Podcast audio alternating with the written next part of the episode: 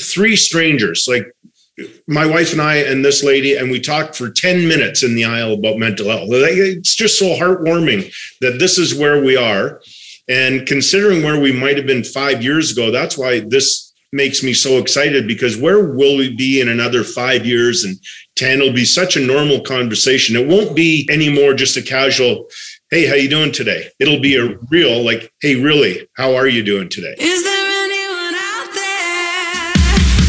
Darkness to Life contains the real stories of individuals who found their way out of the darkness caused by mental health challenges and substance abuse. If these stories resonate with you and you or someone you love need help and don't know where to turn, Our Collective Journey is here for you. Please reach out when you're ready to ourcollectivejourney.ca or on Facebook at Our Collective Journey. Awesome. Welcome back to another episode of From Darkness to Life. Ryan here. I got my good buddy Rick. Good day. and a very special guest today. We're joined with uh, NHL Pro, who is now commentating for Hockey Night in Canada, but more importantly, a massive advocate for mental health and, uh, you know, doing his part that way. So we'd like to welcome Kelly Hrudey to the show today. Ryan and Rick, thank you. I'm uh, really looking forward to this chat. Should be fun.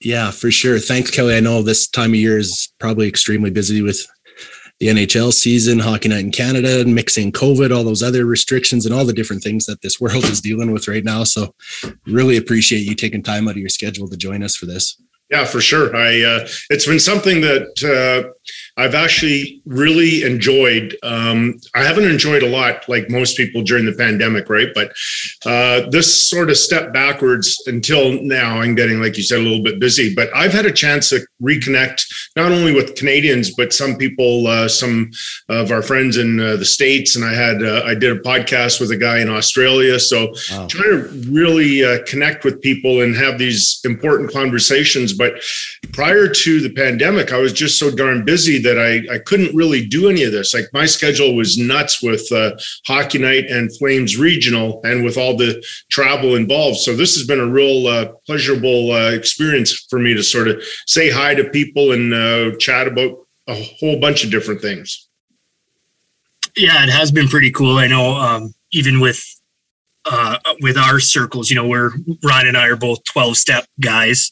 Um, even with some of the meetings going digital, like we've we've kind of built a network. Uh, you know, I've got buddies in California now, in Mississippi, in Boston, in New York.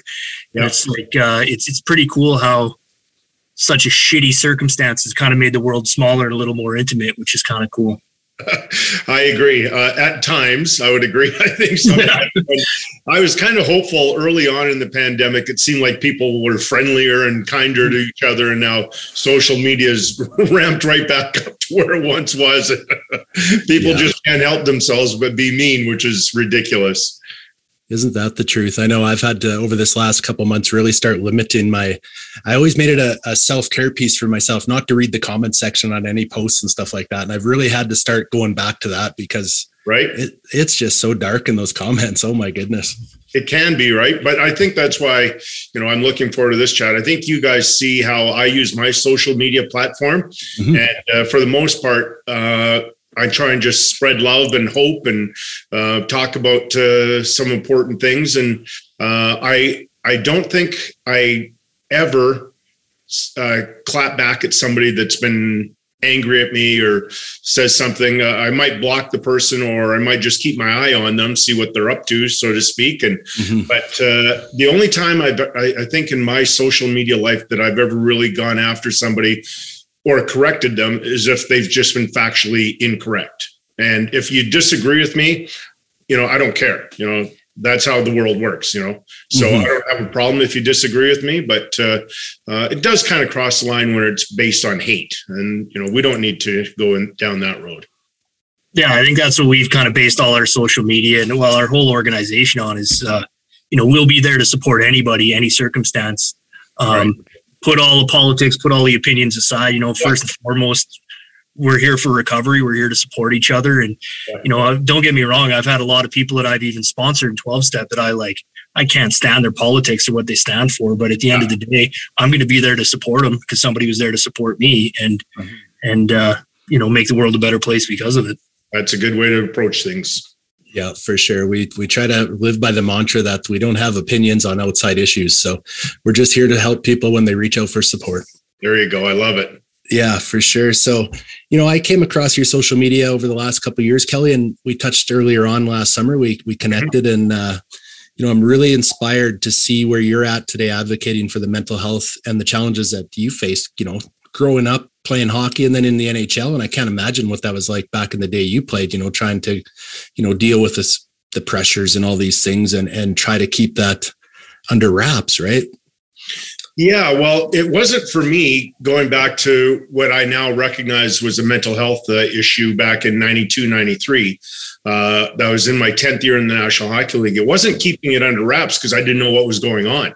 I had no idea. And uh, uh, at that time, nobody was talking about it. And, you know, you just sort of try and power through and um, figure it out on your own, which is awfully painful and lonely. And, but there, I had no answers, right? So I was to find out later or recognize later, I guess, that hey, you know what? What I went through back in 92, 93 was related to my mental health. And, but, you know, it started off, and I think a lot of people can relate to this. It started off, my thoughts were rational, in fact. So it was going into the summer of 1992.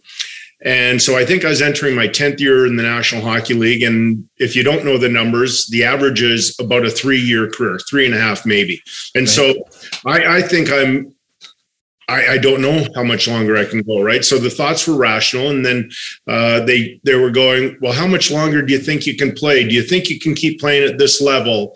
Uh, there was a lot of pressure. We had two children. Donna was pregnant with our third daughter, um, so those sorts of thoughts were swirling around in my head. And as I was to find out later from Caitlin, and I'll tell you a little bit about her story, she taught me and my wife about the loop and so the loop was going round and round and round, but I didn't know what it what the loop was doing. I didn't know anything about it. I didn't know how to stop it. I didn't have any of the tools to break that. So mm-hmm.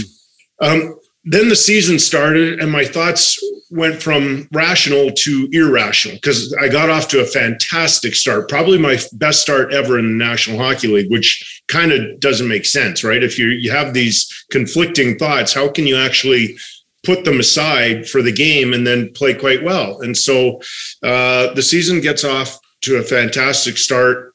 But then in October and especially in November, they became louder and louder and more um, dark, I guess, in the sense that you can't keep doing this. You're you're not this good. You can't mm-hmm. uh, play at this level the entire year and just all these things that were questioning my ability and so a lot of doubt. And so then we were on a road trip in milwaukee. Back then we had some neutral site games and uh, i just had i became uh, like i had an episode i called it. So the night before a game i ordered in room service uh, and uh, I just I had a Pepsi, and my thoughts were so loud I, I couldn't barely eat.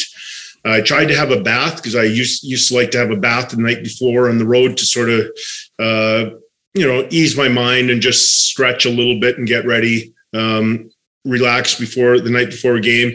And but my thoughts were super loud, and somehow I barely slept. Somehow I got through it the next day, and I happened to be the first star of the game. So. Wow. I'm wondering how much longer uh, I was hopeful these thoughts would just disappear, which I now know, of course, they won't. Uh, and then after that game in Milwaukee, we flew home and we played a couple more times. And then I just went uh, in a ditch and I couldn't get out of it. And I went into it, lasted about a two month uh, slump. Uh, I went from really feeling good about myself to thinking truly that I was the worst goalie in the National Hockey League. Uh, that's a pretty difficult place to be when you're on maybe not the best team in the world, but one of the most popular, if not the most popular, because we had Gretzky, right? So mm-hmm. it was uh, really challenging that way. And uh, I think it was January 17th. We had a home game, uh, an afternoon game uh, at home, I think we're playing the New York Rangers. I was backing up because I wasn't starting very much at that point.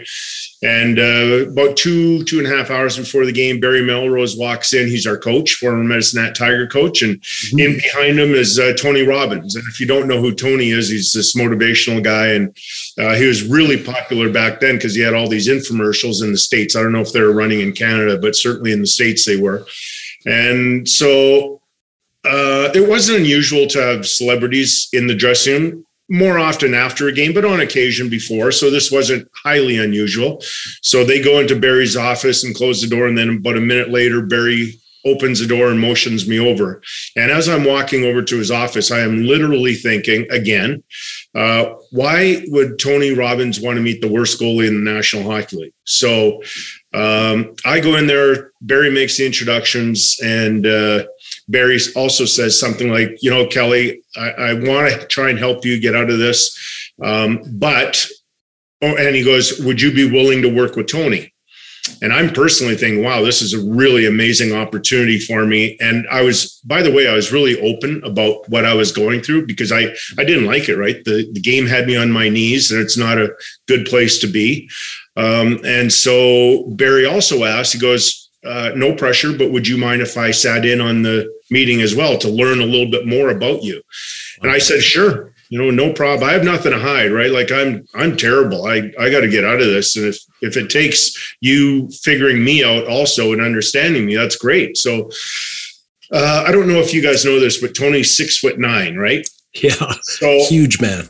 Right, huge man. So I sat in a chair and he stood right in front of me, and I knew what was happening. I knew what he wanted to do and what he wanted to portray, right? The the power and uh, all that. So then we started chatting, and the great thing about uh, the conversation I had with Tony, and I can't speak for others how what their conversations are like, but we chatted like two athletes. So we were swearing, um, we are just just laying it on the line, right? Just I'm spilling it, just telling them what I feel like, and and uh, and so we got through that, and that I can't remember how long that that uh, meeting lasted. I I'm probably going to say about 45 minutes, and I was able to work with Tony a number of times after that, personally one on one again. But what I came away with it, and I should have shown you, but uh, um, I I had this laminated uh, cue card and so after that meeting, I wrote down some things. So Schwarzkopf was the first thing on the list. And what that meant was uh, General Norman Schwarzkopf was a big, imposing figure in the United States because I think the Gulf War had just ended. And I had watched him throughout the Gulf War. And I thought, man, do I ever like this guy? Because when he talks to the press, he he looks so in charge. And so when I played a game and I was playing really well, I also felt like a general. Like it didn't matter if it was Pavel Bure coming on me on a breakaway or Al MacInnis winding up in the slot with that big slapper or whatever. I felt I was in charge. And so mm-hmm. we we did a couple drills, and that's how this name came up. Uh, and then I did another thing. The second point was picture in picture. So it picture in picture was just coming out in television at that point where as you guys know you could watch something and then in a little small screen you could watch another channel or something. And i my pictures were all messed up. My big picture was all negative and my little picture was positive. And so i needed tools to flip that around. So i was looking at things from a more positive space and then I had a couple technical things, and uh, I I looked at that card before the start of every single game and before the start of every period uh, for the rest of my five years in the National Hockey League. That's how important that card was for me, and I've never forgotten it, of course. And so when I started struggling again just before Christmas of this year, I decided that I'm going to go back to that. I'm going to, so I made up a little card in my wallet. I laminated it, and I think I have six or seven points that are really key for me to get through uh, a moment or a day or whatever I'm going through. And uh, um, the first one is, of course, for all of us, breathe. Um, and then some other things that are important to me. Now, if you do your own card and laminate and carry it with you in your wallet. Maybe you'll have different key points that are important for you. But the last one, the person that is helping me with my mental health right now, um, convinced me, and it was convinced that I deserved this success because somehow I'd convinced myself that I wasn't worthy. Um, you know, all these other things that are ridiculous but um, that's just where my mind went in 2019 but anyways go back to 93 so i got through it. I had the tools now to break that loop. I understood what was going on and ends up we ended up going to the finals that year. A lot of good things happened and then i was pretty much in the clear uh, you know, we, we're all anxious from time to time. Everybody goes through that, and we all have worries, and we all go through things in life that are hard. There's so no getting around that. But in the summer of 2019, um, my wife and I like to spend a fair amount of time at a golf resort just outside Vernon called Predator Ridge. Um, and if you've never been, you should go because it's stunningly beautiful. Uh, but we're out there in the summer, and all of a sudden, I'm starting to have some of those same rational thoughts um, early on in the summer, and there, Kelly, you've been on Hockey Night, I think at that time, something like 21 years. How much longer do you think you can keep on that show? You know, it's probably the most popular hockey show in the entire world. Uh, when's it going to end? All these, again, rational questions that as we got closer to the season, these rational questions became irrational. Mm-hmm. To keep going on TV, you've got to be perfect. Well, it's live TV, first of all. And, and in any job or in any situation, why do you want to be perfect? Perfect is not normal. Right. But perfect is boring. We want real. We, we, we want to experience everything in life, right? So we want highs and lows. We want to manage them. We want to go, we want the excitement of uh, starting off with maybe a bad day and turning it into a great day and feeling good about yourself. And so those thoughts again became really loud during the season until the point where it actually was when the pandemic started then in march of 2020 then my thoughts became uh, more unclear. I think a lot of people can relate to that. Um, and then it got to the point when the playoffs were in september august and september of 2020 and everybody was in the bubble in Toronto and Edmonton, and the finals, of course, were in Edmonton. And I decided for the last 18 days of the NHL playoffs to go to Toronto, and turned out to be a big mistake. So just before this, I knew what was happening, though I understood it from 92, 93, but I didn't do anything about it, and I, I regret that because I should have. I should have gone to see somebody for my mental health earlier. I tried to get through it on my own, and once again, it was way too painful, way too lonely. During this, though, I did tell my wife and I told my kids that I'm going through something. Uh, still, stupidly, I didn't go take that next step and go talk to somebody. But uh, yeah, then I was in Toronto, and the last uh, weekend was just completely unmanageable for me. I could barely get out of my room and go to the studio.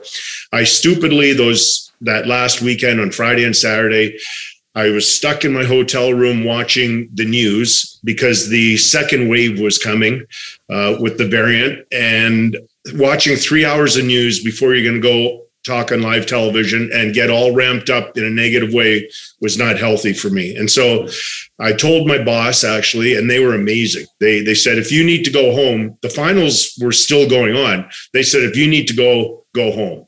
So I got through Friday night and Saturday night and then I went for a three and a half hour walk in Toronto and cleared my head, listened to some music, and convinced myself that I could go on. And so I did Monday, and it was a little bit uncomfortable, but, but not nearly as bad as uh, Friday and Saturday.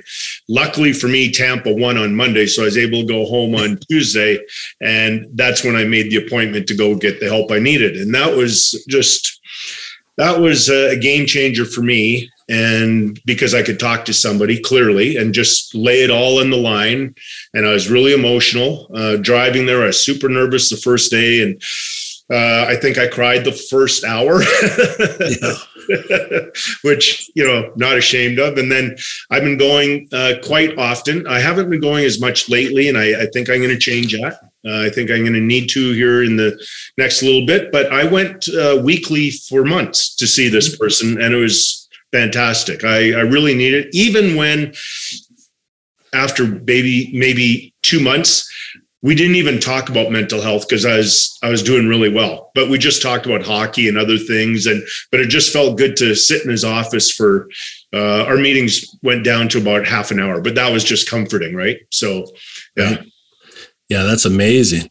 Yeah, that's one thing we talk about lots is you know how therapy I, I, won't speak for Rick, but for myself, coming out of addiction and then being diagnosed with depression and how therapy was a massive piece to my recovery story was, you know, pulling off that I'm a man's man type attitude and coming out and saying, Hey man, I have depression. I better start doing something about this. And finding the right therapist was the big key for me. It wasn't the first one I saw. It was the second one. Yeah and then becoming comfortable with it. And yeah, I can so relate to your story. How you said, you know, I I was in that same boat where it suddenly became well not suddenly but after two or three months of seeing them i was doing really well but i still didn't want to break that off and stop going because she was the one who convinced me that when you're doing really well that's when you got to keep up your appointments yeah yeah, yeah, that's so true. That's that's what I mentioned to uh, Caitlin, our youngest daughter, uh, and she's had her own uh, battles, and she's doing really well now. I'm happy to say her and her husband uh, have this clothing line called More Good Days Clothing, which mm-hmm. I recommend everybody check it out because it's the the meaning super important. When she was 12, she was diagnosed with uh, anxiety and OCD, and her life was completely unmanageable. She couldn't get out of the car uh, at school. So, excuse me, we were able to get her the help she needed and then uh, extensive help. And then after four years of going to her therapist, a guy by the name of Dr. Kelly Mraz here in Calgary, who I highly recommend if somebody's going through something. Um, and uh, she came to us and said, uh, just out of the blue, Mom, Dad, I'm having more good days than bad. And what a profound statement, right? And so it was profound on many levels. Profound that she's having after four years more good days than bad. And secondly that she would even come up with something like that at, at, at, a young age right? And so and think of it. So we, we're so proud of her. And and she's been talking publicly since 2013 about what she's gone through. She gives me strength to talk about it publicly because if she can and especially again in 2013 she was uh, what was she uh, 21 maybe and uh, able to share with the world her full story. Like she went she was uh, on the front page i believe of the national post the canadian press did an article on her as well. And uh, both art- articles were beautiful because they're written by two different people and so they capture her spirit in different ways. And she's been a rock for me to you know it's perfectly fine. But at the point i was going to say when i was starting to struggle a little bit in november of last year just before the holidays. I mentioned, I think I'm going to go back and see the person helping me. She said, Oh, dad, you have to. It, it's so much easier to stay happy than find happy again. And that's to your point, Ryan, that you said your therapist convinced you to, even if you're in a good place, continue to go for as long as you, you possibly can so that you don't find that to difficult place. And then it was weird for me, and I don't know about you guys, but I had never been triggered in my life by life experiences until it was about uh, well i know exactly when it was. It was about the weekend before the start of the national hockey league season. Then i started to have these thoughts. I knew i started to have to travel a little bit. I didn't want to travel. The brain got the best of me and then other things sort of worked their way into my mind. And since that point i think i've been triggered about seven or eight times. Uh, i kind of have an idea when it might be coming on uh, but nonetheless, it doesn't help it. Sometimes uh, it lasts for half an hour, those bad feelings or bad thoughts. Sometimes it's day long. And I don't know how you guys, if you've ever experienced that and how long it lasts, but for the first time in my life, because Caitlin would talk about being triggered by something. We have another person really close to us that we love, uh, and they don't share that they're going through something mentally, but they get the help that they need. That's kind of another thing I wanted to talk to you guys about and everybody watching. It's not you don't have to share your story publicly. That's not the point of why we share. Um, if you can, great. If you don't want to, you don't have to for your own privacy. But I do suggest getting the help you need um, mm-hmm. because that's too hard if you don't. But you don't. I'm not trying to put pressure on anybody to share their story. That's that's your own personal situation. Yeah, I think you know there's a couple things that I'd like to touch on there that you mentioned, and one of them for sure is you know nobody needs to disclose anything. It's it's everybody's story is their own story for whoever you know. It's nobody's place to tell anybody else how to tell their story or what their story is. Right. Um, another big piece that I'd like to touch on that uh, you guys were mentioning was, um, you know, talking about going and seeing a counselor and, and, and stepping out of your comfort zone to go get that support that you needed. But I think it, it can be even simplified a bit that it doesn't necessarily even need to be a counselor, just somebody that you can talk to and and be truly honest with and vulnerable and open because I know like you know we it comes up all the time especially for us you know I don't know if it is a southern Alberta Mhm. guy thing for our demographic right but like the man up mentality right Yep. um is you know it's it's terrifying that first time especially to let yourself be truly honest and vulnerable with somebody. Now whether that's whether you know you step right into the counselor role with that or whether you progress to that just by Yep. talking to somebody right? Just be willing to it, it was so comforting you know and i've told my story a few times on here uh, like uh, two days before i was well you know the thursday before well kelly uh, you, you probably haven't obviously heard my story but I, I was like f- fully suicidal on a sunday Wow. um, and if you asked me on that Thursday Yeah. if I was a drug addict or if I was an alcoholic or if I suffered from any mental health, I would have said no. Right. I, I didn't. I didn't think I was there. Right. Right. And it's it's it's terrifying to look back at how quickly that shift can happen. Mhm. That all of a sudden, you know, what I thought I was managing becomes so completely unmanageable Yep. that I could progress so far down that rabbit hole in a matter of three days Right. is, is terrifying to think about, right? Because how many people are just right there, just under the surface, it bubbling, right? Yeah. And and uh, and and it, and it took and it took honesty and vulnerability to even hmm and it wasn't with, like in my case, it wasn't with a professional. It was with somebody who had experienced what I was experiencing. Right. That was just there to go, dude. You're you're not crazy. This is you're not alone. People have been through this. Not only have people been through this, they've come out the other side, and and it it meant something special for me because the guy that I was talking to, it was him, right? He wasn't he wasn't a clinical guy. It wasn't something that he'd learned in a textbook. It was I've been where you are and Yeah. I've come out the other side. And there is and there's so much hope in that for somebody that's that far down that you know somebody in a lab coat or in a dog, you know, with a stethoscope trying to tell me that Yeah. I would have I would have discarded you immediately because like well you don't get it right but to have somebody willing to be the example to me about being open and vulnerable gave me permission to be open and vulnerable which started a path that I had no idea where I was going and it led me to this spot which is remarkable considering 6 years ago I didn't think I was worth Right. I didn't think life was worth living, right? So, um, you know, as much as I'm not at all denouncing professional help for sure, Yeah. but yeah. you you don't need to start. Just Yep. find somebody you trust that you can, that cares about you and just be open and vulnerable and just tell the truth. Like, and the truth is, we're all a little fucked up, and Yeah. that's okay, right? And it's like just be honest about. it. Yeah, I don't mind that. Thanks for sharing that, Rick. That's really powerful.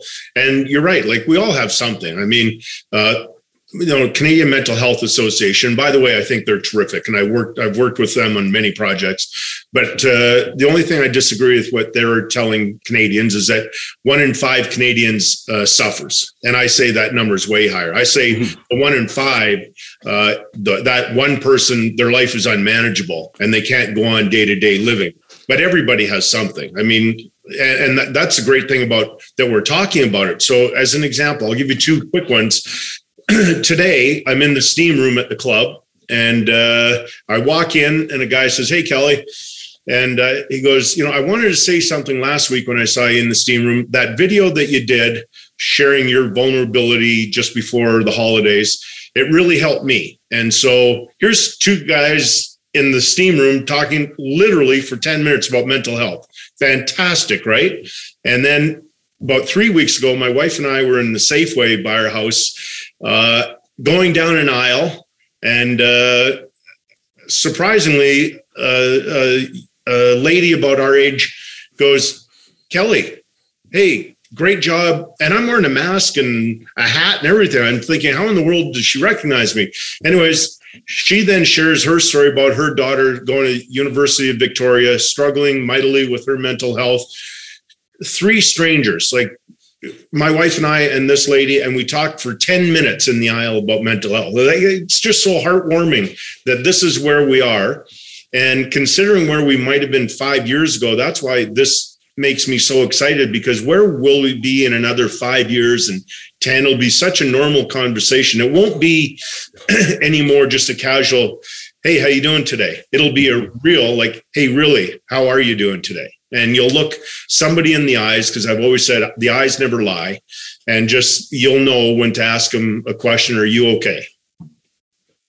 Yeah, and be sure. prepared to follow that up with more right. than one question. yeah, that's right.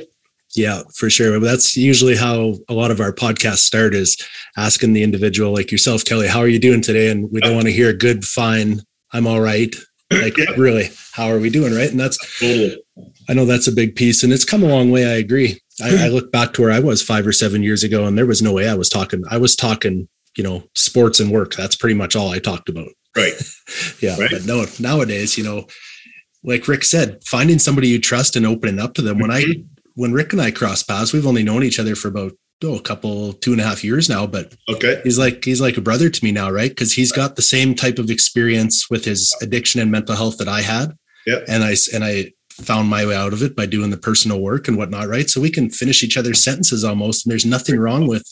Love you know, it. Lots of times Rick will phone me when he's having a rough day, or I phone him, and it's not to, you know, boost each other's egos. It's check your ego at yeah. the door and let's figure yeah. out our stuff here together, man. Yeah, yeah. I'm so surprised uh, uh, when I go to work how my bosses care about me. Um, you know, they're it's amazing. Uh, they asked me how I'm doing. I, I, had one post in the summer where I, was, I wasn't doing very well. and uh, my boss called me. My wife and I were on a walk, and he called me and said, You need some time off. And I originally wanted to say, and now this is going to be my answer. This probably doesn't work for a lot of people when you're going through something, but I know how my brain works. And I wanted to say yes. But then that bad part of my brain that would have been a win for it right? Because that's that's what it's trying to convince me to do that i can't go to work. So that's not good for me. So i had to tell them no i'd like to but i it's good for me to get on air and get through it. And some days are easier than others. But yeah i uh, that's that's where i'm at with uh, what my brain wants to tell me. And it just it's pretty good at clobbering me when it wants to yeah, it sneaks up lots still. I have those same, you know, similar voices too, that self-worth piece and what are you doing here? You you shouldn't be up here. You shouldn't be doing this or that. You're going to fail. Right. And I still get a lot of that talk chatter in my ear and that's yep. a, another instance where having that support circle, that sweet network that I have right now that I can, you know, be open and vulnerable about that and they look at me like, "No, man, you deserve where you're at today and and build me up." They're not right. jealous or try to break me down. That's pretty cool. I love that. I love you deserve this, right? Again, that's what my guy said to me because somehow I'd convinced myself that, you know, I'm just going along on this path and I had never really looked behind to sort of appreciate it, right? It was just, you know looking forward and trying to be somebody i wasn't which was perfect and and when he that was such a clear line for me and i don't know why that's we've talked about many things he and i but that one thing that you deserve this success that's actually the last line in that little card that i carry because it's an important one for me to look at mm-hmm. Yeah, absolutely. So why don't you tell us a little bit more about Caitlin and uh, oh, yeah. her her not for profit that she has going on?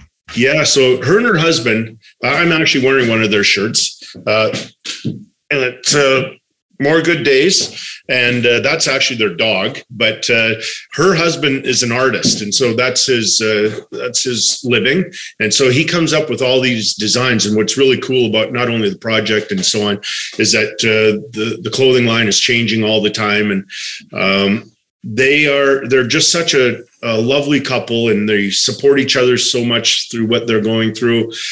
And caitlin uh, man she is strong. Like i remember uh, she so i told you the timeline 2005 not doing great. Started to get better. Then in uh, 2012 she tried to go to ubco uh, and she was only there for a month and it became unmanageable again. So she came back home and as you can expect um, she was embarrassed and afraid to tell her friends. And in fact, her friends still didn't even know that she had mental health issues uh, all through uh, junior high and high school. And, uh, and so once she started telling her friends, they were amazing. Like, no problem, we got you, right? Like, there's, and, and also, so then in 2013, I had a publicist at CBC that kind of knew her story, and he was trying to convince me we should go national with it. And so we did and he set us up like i said with the, the newspapers and uh, there's a magazine that did an article and stuff and and but i remember i was scared for her so the night before it was going to go really live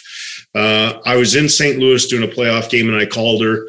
And I remember we we had also partnered with RBC, and they had a, a, a program called Know the Signs, and I think they had four or five signs to uh, sort of recognize if somebody's having mental health problems. And so the night before, my wife Dawn and I were going through Caitlin. I think we came up with 11 or 12 signs that she had that uh, we didn't recognize uh, initially because we did know something at some point.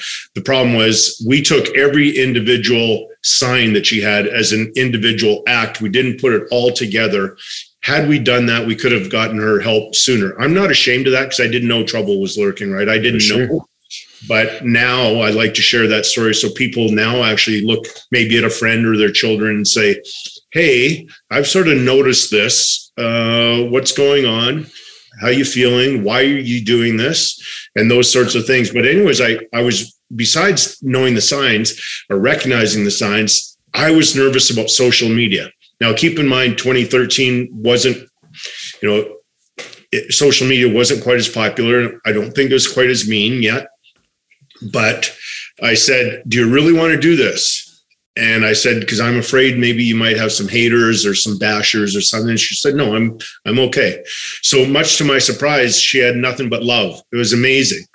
And and so my strength from that is just that she's continued to tell her story. I'm so proud when I watch her speak. She's very articulate, um, open about whatever she's gone through.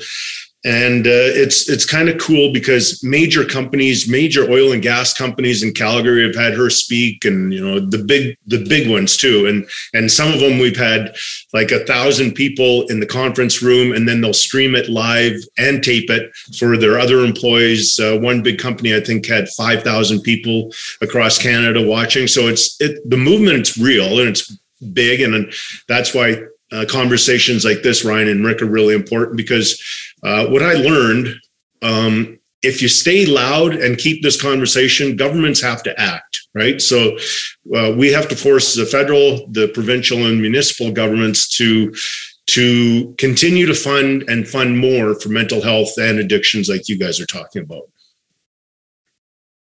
Yeah, no, that's amazing. And you know, the I could sit and listen all day, Kelly. I was jotting some notes here, and you know, one thing that stands out for me is how cool it is that Caitlin had a you know parents that understood this, right? Like I've talked to so many youth mm-hmm. and and even parents, right, that don't understand and are ashamed of it and all these different things, right? But like you said, you don't know what you don't know. Yeah, so there's right. there's no shame in that. No, how did I know what to look out for? I, I just didn't, right? I just yeah. want to go back to her saying again, more good days, because it, it sort of goes um, in conjunction with a conversation I had with Ron MacLean a number of years ago. I think you guys probably love Michael Landsberg as much as I do, and Bell Let's Talk and the great work he does daily. Uh, and Michael and I text often, check in on each other, and he's very open about what he's gone through. But Ron and I were having a discussion on Bell Let's Talk a few years ago. And as Ron usually does, he left me with a brilliant final text. Yeah. And he said, Inner peace, what a quest. And I thought, man, I just love that.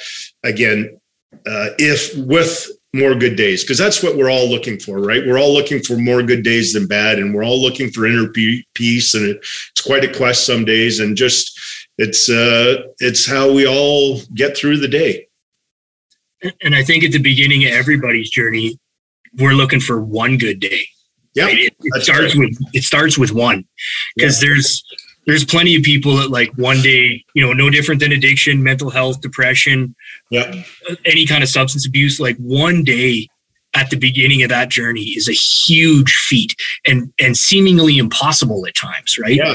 And uh, and again, I you know I can't bring it back to that. Take that first step, be vulnerable, admit it, have an honest conversation, because uh, you know the the saying that I always love is is one day or day one. It's your choice. Right? Yeah, there you go. And uh and and i think it's really powerful to you know recognize that more good days is, is amazing and that's ultimately our goal and it all starts with one good day.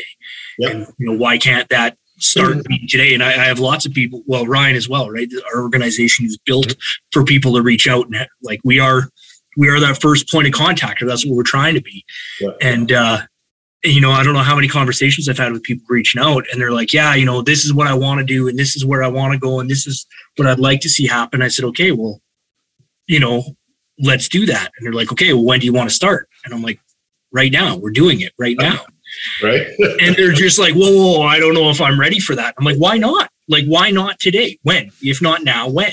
Right. Yeah. And it's it's it's amazing to see how many people can see it and they know it's their goal, but just that that fear, that first step, right, is uh, is sometimes overwhelming. And it's just like, man, why not today? Right? Why can't today be the first of your good days? Yeah, that's right. I like how you put that. And uh, we have a person really close to us, and she's 11 years sober. So Nice. out of her, right?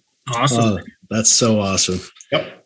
Yeah, that's so cool. And one of the other things that I really like about you, Kelly, is um, how you're using your story. Your daughter's using her story, and you know that's something we talk about lots too. Is early on in our journeys into recovery and stuff, we we told our stories, but now we've come to a place where we can, you know, we're past that. Let's use our stories to see how we can help other people, right? And if that Yeah. by using them builds that safe space, that vulnerable piece, it opens that door and allows them to feel safe enough to start sharing some of their story. And that's, you know, that's I have it written on my whiteboard here. That's that's the piece that I use my story for now. It's not about me anymore, but if that'll open the door for the next person to get help, and I know Rick's the same way. Yeah. we'll sh- we'll share our stories wherever, right? As if it's Right. if it's going to help one person, it's worth it every single time.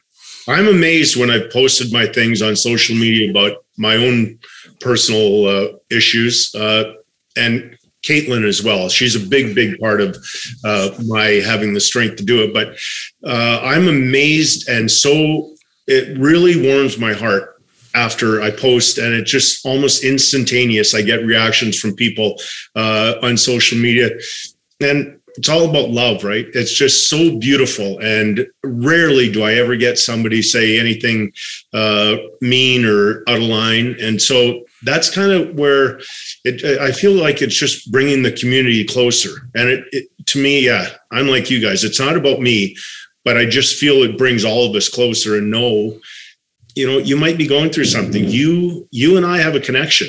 It's, it's, and it's very real. Now, most times I try and uh, connect with every single person that leaves me a message.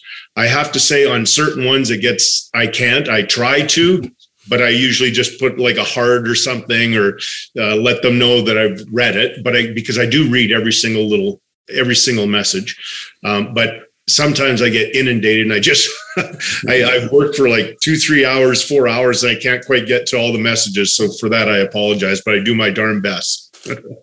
Well, it, it's funny you mentioned that because, uh, and, and especially Bell Let's Talk Day, last Bell Let's Talk Day, um, you know, I, I make no secrets about some of the things I did when I was in active addiction, like just shameful, terrible things that I am by no means proud of. Yeah. And there's there's a lengthy list of people that have very low opinions of the guy I was, and deservedly so. Right? I did some things that Yeah. nobody nobody would be proud of. Yeah. And uh, it was Bell Let's Talk Day last year. I posted a very intimate video um, in the sense of just vulnerable and honest, right? It was Right. just saying that. It was like, listen, I've done some terrible shit in my life. And, uh, and I'm here to tell you, if you're if you're where I'm at, you know, I've been there, I get it, and then there's a way out. Right. And uh, and I remember sending. I, I don't really manage our social media. Ryan does that a little better than I do. But I sent him the video, and I remember just being terrified about posting it because I knew some of the terrible things that I had done and some of the very deservedly bad opinions there is of me and uh, what I might be setting myself up for by putting that out there. Right. and uh, I think like by the end of the week, it was viewed like eight thousand times. I think we had six hundred people respond, and it was every single one of them was positive and uh, which was shocking to me, right? Because like you talked about that negative voice, I was sure that there was going to be maybe one person give me a high five, then everybody that I ever wronged was going to light me up in the comment Right. section. Right. Exactly what that voice was telling me, right? And it was so, it was so amazing and inspiring to see it go completely the opposite way, and just go, you know, no matter how far down you've been or what you've done, there's why can't today be day one of the next chapter of the story, right? Well, that's that's amazing. Well, you recognize that you weren't a great guy in your mind, and other, other people saw it. So if you're coming clean and telling your uh, that you're that's that's not you anymore, people have to look at you and go, "Good on you." That's that's good, Rick. You, you know what? You didn't like yourself back then, and now look who you are, and and you're fessing up to it. Yeah, it was pretty remarkable. And I know, like, you know, I think the next week Ryan did something similar. I don't know if it was the next week or within that month, and we realized the power of. uh Again, I think he, you know, not that it's about the views or the number of clicks or whatever, right? But I, like, I think his video reached like fifteen thousand people, and we're just that was kind of the beginning of a whole bunch of momentum for our collective journey because it was like, wow, maybe maybe there is value in what we're saying and the stories that we're telling, and because it's resonating with people and and and the feedback just started conversations. And i mean people coming out of the woodwork from my past and even complete strangers that you know like we had people i had people messaging me from ontario that you know it's it's one thing for somebody that you know to comment but it's like right, six degrees of separation. How did you even come across this? Right. and they're and they're inspired by what you're doing and, and they want to share their story and they I just started conversations with complete strangers and it was like wow there is Yeah. there is power in this message and and it isn't about me and it isn't about Ryan and it isn't about Kelly and it's, it's Yeah. just you know we need we need to open up the vocabulary and have honest conversations about this because and take all you know I hate the word stigma but that's it still comes back to that right it's, Yeah. it's um have an honest conversation like it's not I shouldn't say that. The first one's terrifying, right? It's terrifying to break down that wall the first time.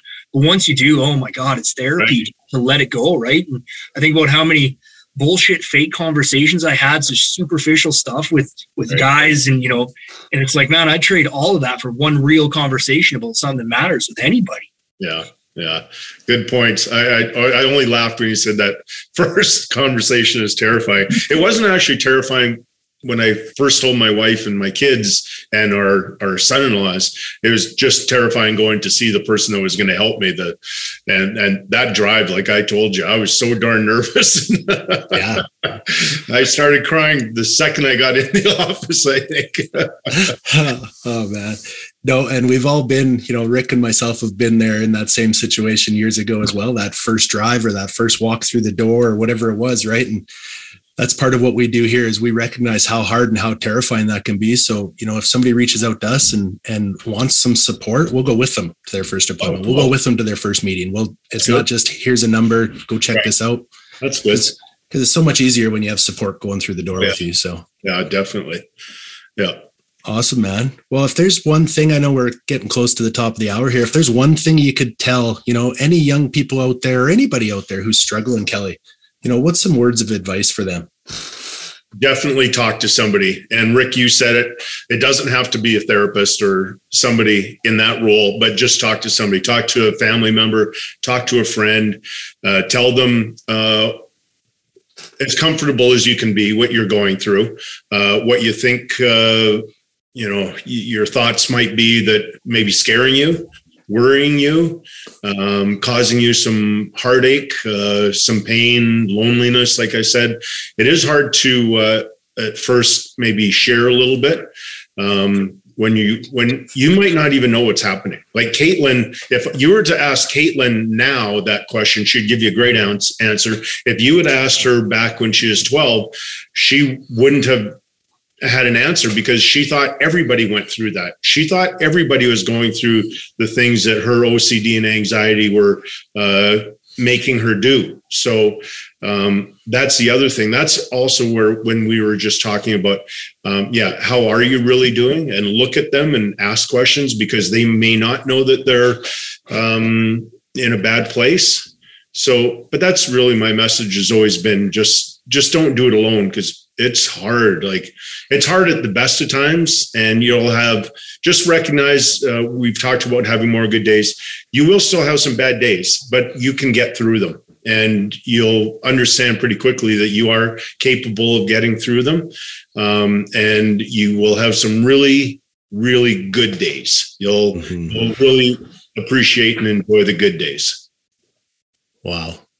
Yeah, that's so true. Right. I heard a fellow the other day and uh, he mentioned a quote that was, and I'll post about it here on our collective journey in the next week or so, but it was about how many nevers are you living in now? And I look back and I think about that. Like I used to always tell myself, you'll never do this, you'll ne- or that'll never happen to me. And then they came true. Or, you know, how many nevers are you living in now? And that really hit home for me. I'm like, man, I've I've got through every struggle I've ever come across and I didn't think it was going to be possible, but here I am today and I'm still here. So I can get through this one. That's a good thing. That's I like that. I uh yeah, I it's funny.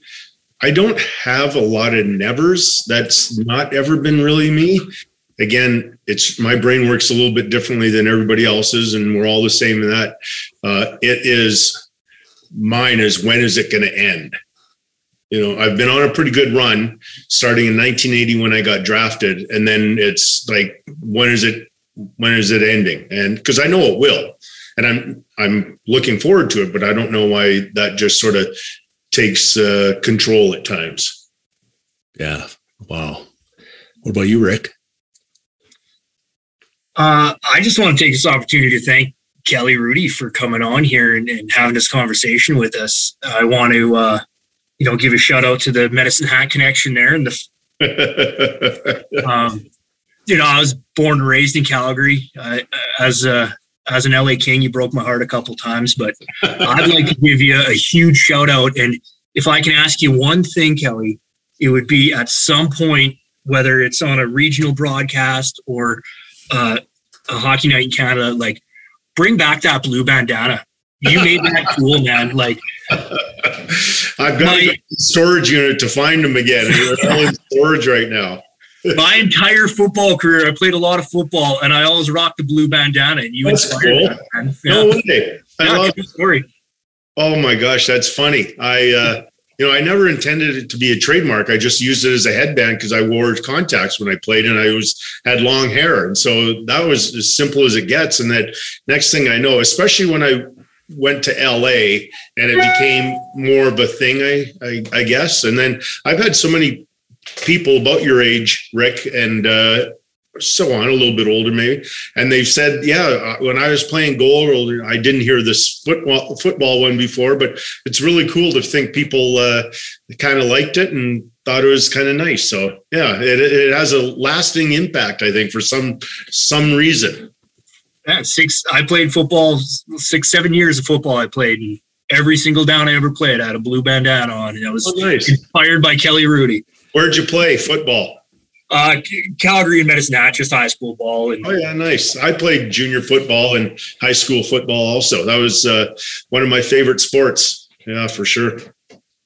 Love it. Well, pretty awesome stuff. And you know, I, yeah, I'll just reiterate what Rick said. I can't thank you enough for making time in your busy schedule, Kelly, and coming on and sharing your message and being vulnerable with us. I mean, that's you know, I grew up watching the LA Kings. The day Gretzky got traded there, I switched from the Oilers to a Kings fan, and and suddenly I'm a Kelly Hrudey fan at that same point. And I spent the rest of my days. I still cheer for the Kings. They're starting to come back out of the cellar this year, which is amazing. Yeah, right.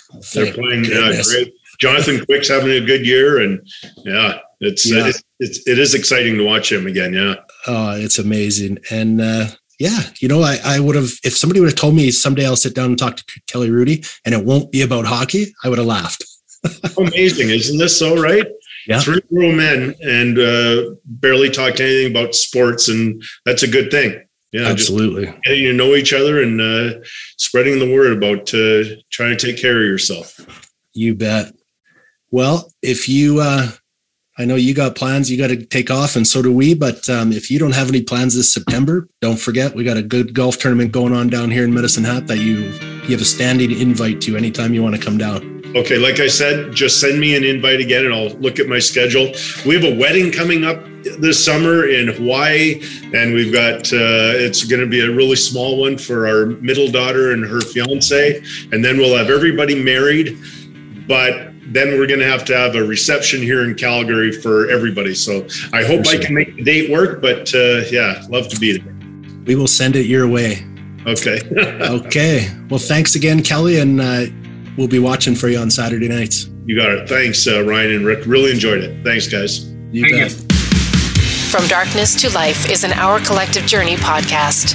These are the true stories of struggles and triumphs against addiction and mental health challenges. If these stories resonate with you, and you or someone you love need help and don't know where to turn, Our Collective Journey is here for you.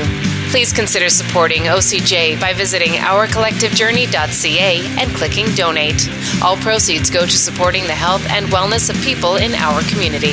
Hosted by members of Our Collective Journey. Produced by Rob Pape. Engineered, edited, and directed by Dave Cruikshank. From Darkness to Life is a plugged in media network exclusive. Thank you for listening.